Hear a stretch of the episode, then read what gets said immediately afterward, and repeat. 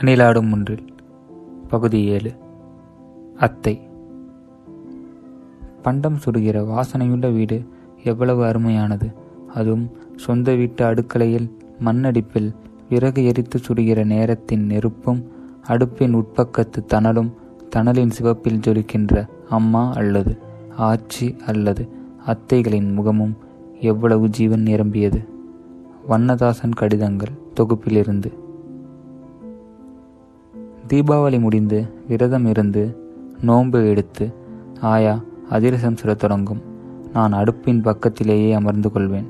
வெள்ளத்துண்டுகள் பாகாக மாறுவதை பாகில் பச்சரிசி மாவும் ஏலக்காயும் சேர்ந்து வட்ட வடிவம் பெறுவதை வாழை இலையிலிருந்து விடுபட்டு அந்த சிறு வட்டம் எண்ணெயில் மிதந்து சிவந்து அதிரசமாக வெளிவரும் அதிசயத்தை ஆச்சரியமாக பார்த்து கொண்டிருப்பேன்.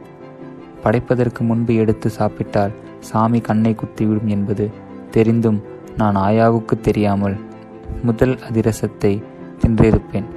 காலம் காலமாக ஆயாக்கள் இப்படித்தான் வடை சுடுகிற போது நரிகளிடமும் தின்பண்டங்கள் சுடுகிற போது பேரன்களிடமும் பறிகொடுத்து விடுகிறார்கள். பின்பு நாலைந்து அதிரசங்களை திருடி இரவு உறங்கையில் கனவில் கண்ணை குத்த வரும் சாமியிடம் மன்னிப்பு கேட்டுவிட்டு விளையாட காத்திருக்கும் கூட்டாளிகளை தேடி ஓடுவேன்.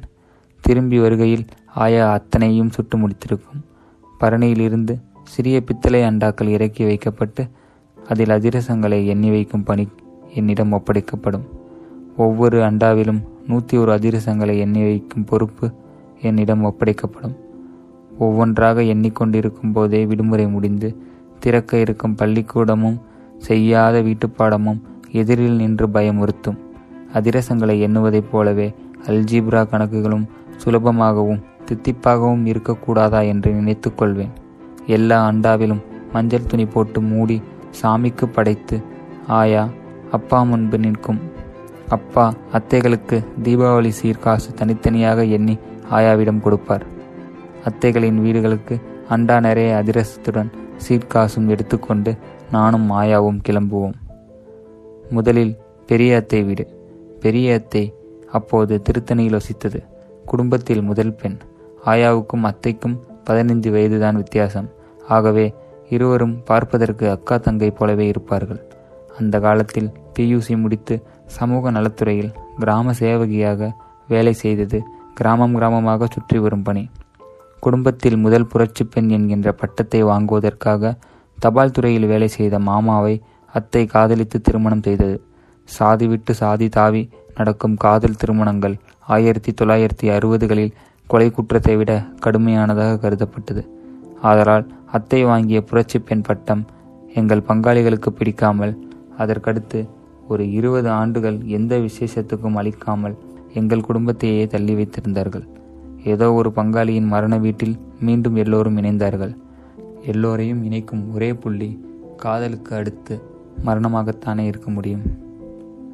பெரிய அத்தை பத்திரிகைகளில் வரும் தொடர்கதைகளை கத்தரித்து பைண்டிங் செய்து திரும்ப திரும்ப எடுத்து படிக்கும்.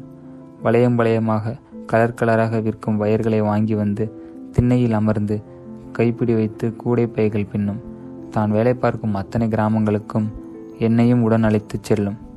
மதிய வேலைகளில் கூரை வேந்து புகை அடர்ந்த உணவகங்களில் பிரியாணி வாங்கி கொடுக்கும். கமல் ரஜினி நடித்து வெளியாகும் திரைப்படங்களுக்கு முதல் நாளே கூட்டிச் சென்று பாடல் காட்சிகளில் கதாநாயகி எத்தனை உடை அணிந்திருந்தாள் என்று எண்ணி பதினேழு ட்ரெஸ் மாற்றியிருக்கா என்று அதிசயிக்கும். பெரிய அத்தை தான் தனக்கு பின் இருந்த தங்கைகளையும் தம்பிகளையும் படிக்க வைத்து திருமணங்கள் செய்தது. காதலை கொடுத்த திருமணம் அத்தைக்கு குழந்தையை கொடுக்கவில்லை. நான் பிறக்கும்போது என்னை தத்தெடுத்து கொள்ளப் போவதாக அம்மாவிடம் அத்தை கேட்டதாம். தலைச்சம்பிள்ளையை யாராவது தத்து கொடுப்பாங்களா? என அம்மா மறுத்து விட்டதாம். அம்மா இறந்து பதினைந்து வருடங்கள் கழித்து முக்கிய சேவகியாக பணியாற்றி பணி ஓய்வின் போது அப்பாவின் அனுமதியுடன் அத்தை என்னை ஸ்விகார பிள்ளையாக தத்தெடுத்து கொண்டது பக்கத்து தோட்டத்துக்கும் சேர்த்து பூக்கும் ரோஜாவாக நான் மாறினாலும் வேரையும் வேரடி மண்ணையும் யார் மாற்ற முடியும்? ஆக மொத்தம் பெரிய அத்தை அன்பின் மறு உருவம் நெல் வயலில் ரோஜா கூட கலைதான் என்று எழுத்தாளர் பா.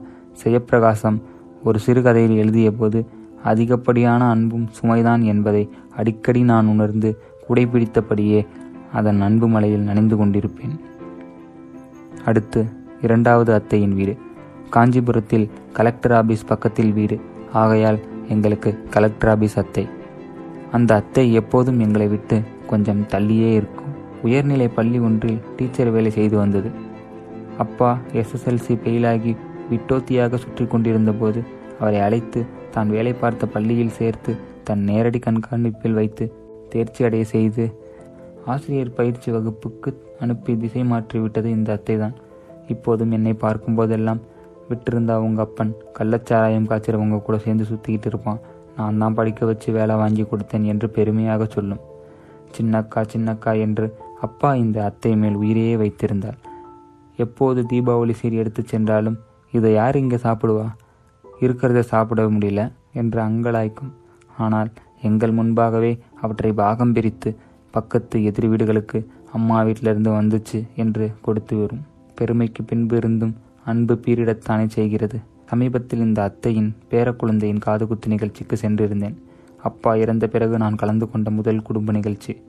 என் தம்பிக்கு பதிலாக தம்பி பையன் நான் தாய் மாமனா இதை கொடுப்பான் என்று சீர்வரிசை தட்டை என் கையில் கொடுத்து சம்பந்தியிடம் கொடுக்கச் சொன்னது. ஒரு கணம் நான் அப்பாவாக மாறி மீண்டும் நானானேன். மூன்றாவது அத்தை அப்போது தாம்பரத்தில் வசித்தது. மாமா அப்போது தாம்பரத்துக்கு பக்கத்தில் கார் தயாரிக்கும் தொழிற்சாலை ஒன்றில் வேலை செய்து வந்தார். பல வருட வேலை நிறுத்தத்திற்கு பின் தொழிற்சாலை மூடப்பட்டு பின்பு எங்களுடன் வந்து அத்தையின் குடும்பம் வசிக்க ஆரம்பித்தது. வாழ்ந்து கெட்ட குடும்பத்தின் வைராகியத்தை இப்போதும் அந்த அத்தை முகத்தில் பார்க்கலாம்.